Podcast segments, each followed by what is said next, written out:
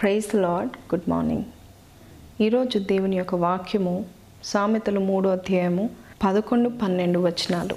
నా కుమారుడా యహోవ శిక్షను తృణీకరింపవద్దు. ఆయన గద్దింపులకు విసుకవద్దు తండ్రి తనకిష్టుడైన కుమారుని గద్దించు రీతిగా యహోవా తాను ప్రేమించు వారిని గద్దించును. ఆ God is a God who disciplines us దేవుడు మనల్ని డిసిప్లిన్ నడిపించడానికి కొన్నిసార్లు గద్దిస్తాడు శిక్షిస్తాడు. అవునండి దేవుడు తండ్రి వలె గతిస్తాడు. నిన్ను ప్రేమిస్తున్నాడు కాబట్టి మంచి త్రోవలో నడవాలని ఆయన మనల్ని డిసిప్లిన్లో పెడతాడు. కొన్నిసార్లు గాయము తగిలినట్టు అనిపిస్తుంది. కానీ యోబు ఐదు పద్దెనిమిది ద్వారా ఆయన గాయపరిచి గాయమును కట్టువాడు. ఆయన చేతులే ఆ గాయాన్ని స్వస్థపరుస్తాయని బైబిల్ మాటలు చెప్తున్నాయి. ఒకసారి ఒక రాజు యవన కాలంలో ఉన్న కుమారుణ్ణి అడవిలోనికి తీసుకెళ్తాడు. రాజు తన యవనస్తుడైన కుమారుడికి మరి వేట నేర్పించాలని ఆశపడతాడు. ఆ కుమారుడు ఎంతో ఇష్టపడ్డాడు.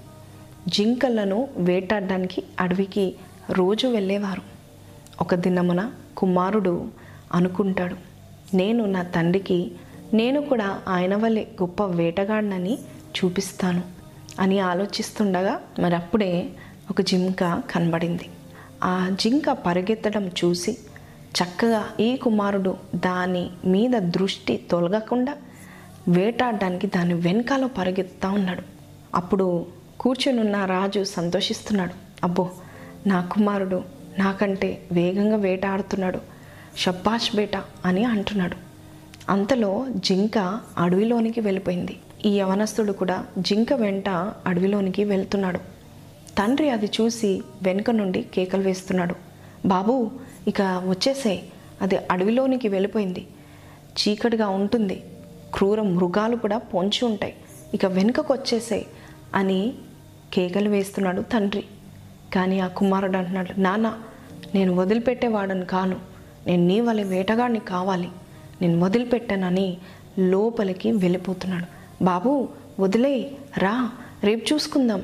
అని తండ్రి కేకలు వేస్తున్నాడు. అడవిలో అన్ని మృగాలు ఉంటాయి కాబట్టి వచ్చేసాయి అని తండ్రి చెప్తున్నాడు. కానీ ఆ యవనస్తుడు వినిపించుకోక దృష్టంతా జింక మీద ఉండి పట్టుదలతో ఉడుకు రక్తంతో ఉంటాడు కాబట్టి మరి దాని వెనకాల పరిగెత్తా ఉన్నాడు. ఎలాగైనా ఈరోజు జింకని వేటాడాలి అనే పట్టుదలతో జింక వెంట పడ్డాడు.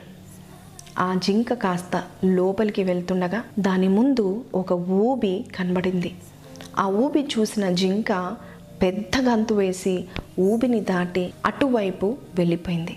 ఈ కుమారుడు జింక వెనకాల పరిగెత్తున్నాడు కానీ అక్కడ ఊబి ఉందని తెలుసుకోలేకపోయాడు. రాజు కుమారుడు వెంట పరిగెత్తుతూ నా కుమారుని ఎలాగైనా వాళ్ళు రక్షించుకోవాలంటూ కుమారుని వెనకాల పరిగెత్తుతూ ఉన్నాడు. రాజు గమనించాడు జింక ఎంతో వేగంగా పరిగెత్తేది. మరి ఈ ఊబిని దాటి మరో చోట వెళ్ళింది కాబట్టి ఎందుకు దాటిందని చూస్తే అక్కడ ఊబి ఉందని తెలుసుకున్నాడు రాజు. వెంటనే బాబు ఆగిపో అక్కడ నువ్వు వెళ్ళకు అని చెప్తుండగా అతని మాట వినిపించుకోవట్లేదు ఈ అబ్బాయి. అప్పుడు తండ్రి ఏం చేస్తాడు తెలుసండి? అతని చేతిలో ఉన్న బాణాన్ని విసురుతాడు. విసిరిన వెంటనే ఆ బాణము అబ్బాయి కాళ్ళ మీద పడుతుందండి. వెంటనే ఆగిపోతాడు. అబ్బా అని నెప్పితో కేక వేస్తాడు. కానీ ఊబిలో పడడు. వెంటనే రాజు తన కుమారుని తన ఒడిలో తీసుకుంటుండగా ఆ కుమారుడు తండ్రి వైపు చూసి నానా నన్ను చంపాలని కోరావా? అని అడుగుతాడు. అయ్యో లేదు నాన్న నిన్నెందుకు చంపుతాను?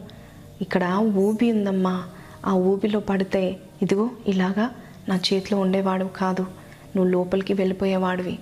అందుకే నిన్ను ఆ ఊబిలోండి తప్పించడానికి ఈ బాణాన్ని విసిరాను. అది నీకు కొంతకాలం వరకే ఈ గాయం ఉంటుంది కానీ నువ్వు నా చేతిలో ఉంటావు నా కళ్ళ ముందు ఉంటావు అని తండ్రి చెప్పాడండి. నిజమే దేవుడు కూడా మన దేవుడు ప్రేమగల దేవుడు. ఎవరిని గద్దిస్తాడు ఎవరిని శిక్షిస్తాడు అంటే ఎవరినైతే ఎక్కువగా ప్రేమిస్తాడో ఆయన జాలిగల దేవుడు కూడా. తప్పటడుగులు వేసేటప్పుడు గాయము చేయవచ్చు కానీ ఎంత జాలిగల తండ్రి అంటే వెంటనే గాయాన్ని కూడా మానుపుతాడు.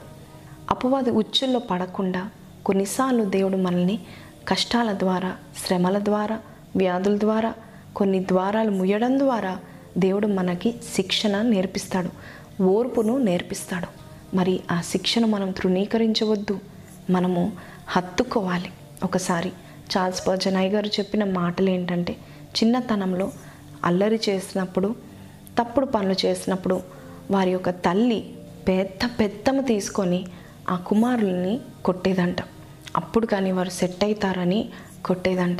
అయితే ఆ బెత్తం ఎంత పెద్దగా ఉండేదంటే మరి దూరం పరిగెత్తినా కూడా కొట్టడానికి కూడా వీలు పడేది.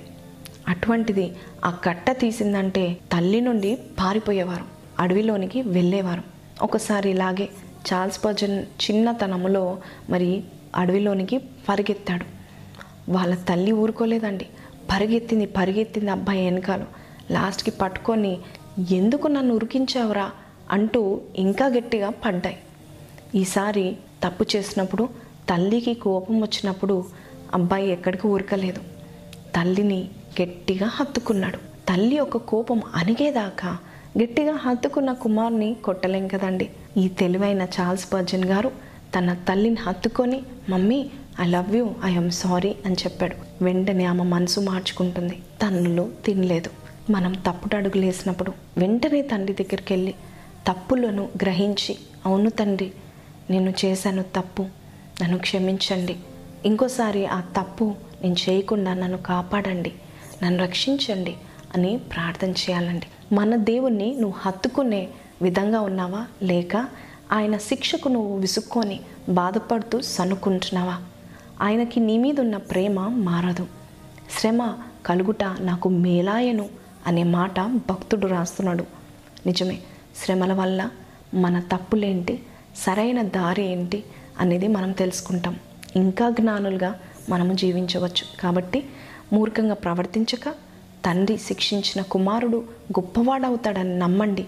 దేవుడు నిన్ను ప్రేమిస్తున్నాడు కాబట్టి నిన్ను డిసిప్లిన్లో పెట్టాలని అడుగడుగు నన్ను మంచి త్రోవలో నడవాలని ఏ మేలు ఏ ఆశీర్వాదాలు కోల్పోకూడదని ఆయన ఆశపడుతున్నాడు కాబట్టి మన భవిష్యత్తు నిమిత్తమై డిసిప్లిన్ చేస్తున్నాడని సంతోషించి ఆయన బలిష్టమైన చేతుల క్రింద మనం దాక్కుందాం. అప్పుడు మనల్ని హెచ్చించడానికి ఆయన ఇష్టపడతాడు. ఈ యొక్క మాటలు దేవుడు మీ వెనుకిడిలో దీవించునుగాక ఈ రోజంతా కూడా దేవుడు మీతో మాట్లాడునుగాక ప్రతి అవసరతలను దేవుడు తీర్చునుగాక. హ్యావ్ అ నైస్ డే ఈరోజు విన్న మాటలు మర్చిపోకండి. మీ హృదయంలో దాచిపెట్టుకోనండి. అలాగే షేర్ చేసి మా ఈ సేవలో పాల్పొందుకోనండి రేపు మళ్ళొకసారి కలుద్దాం. అంతవరకు సెలవు. God bless you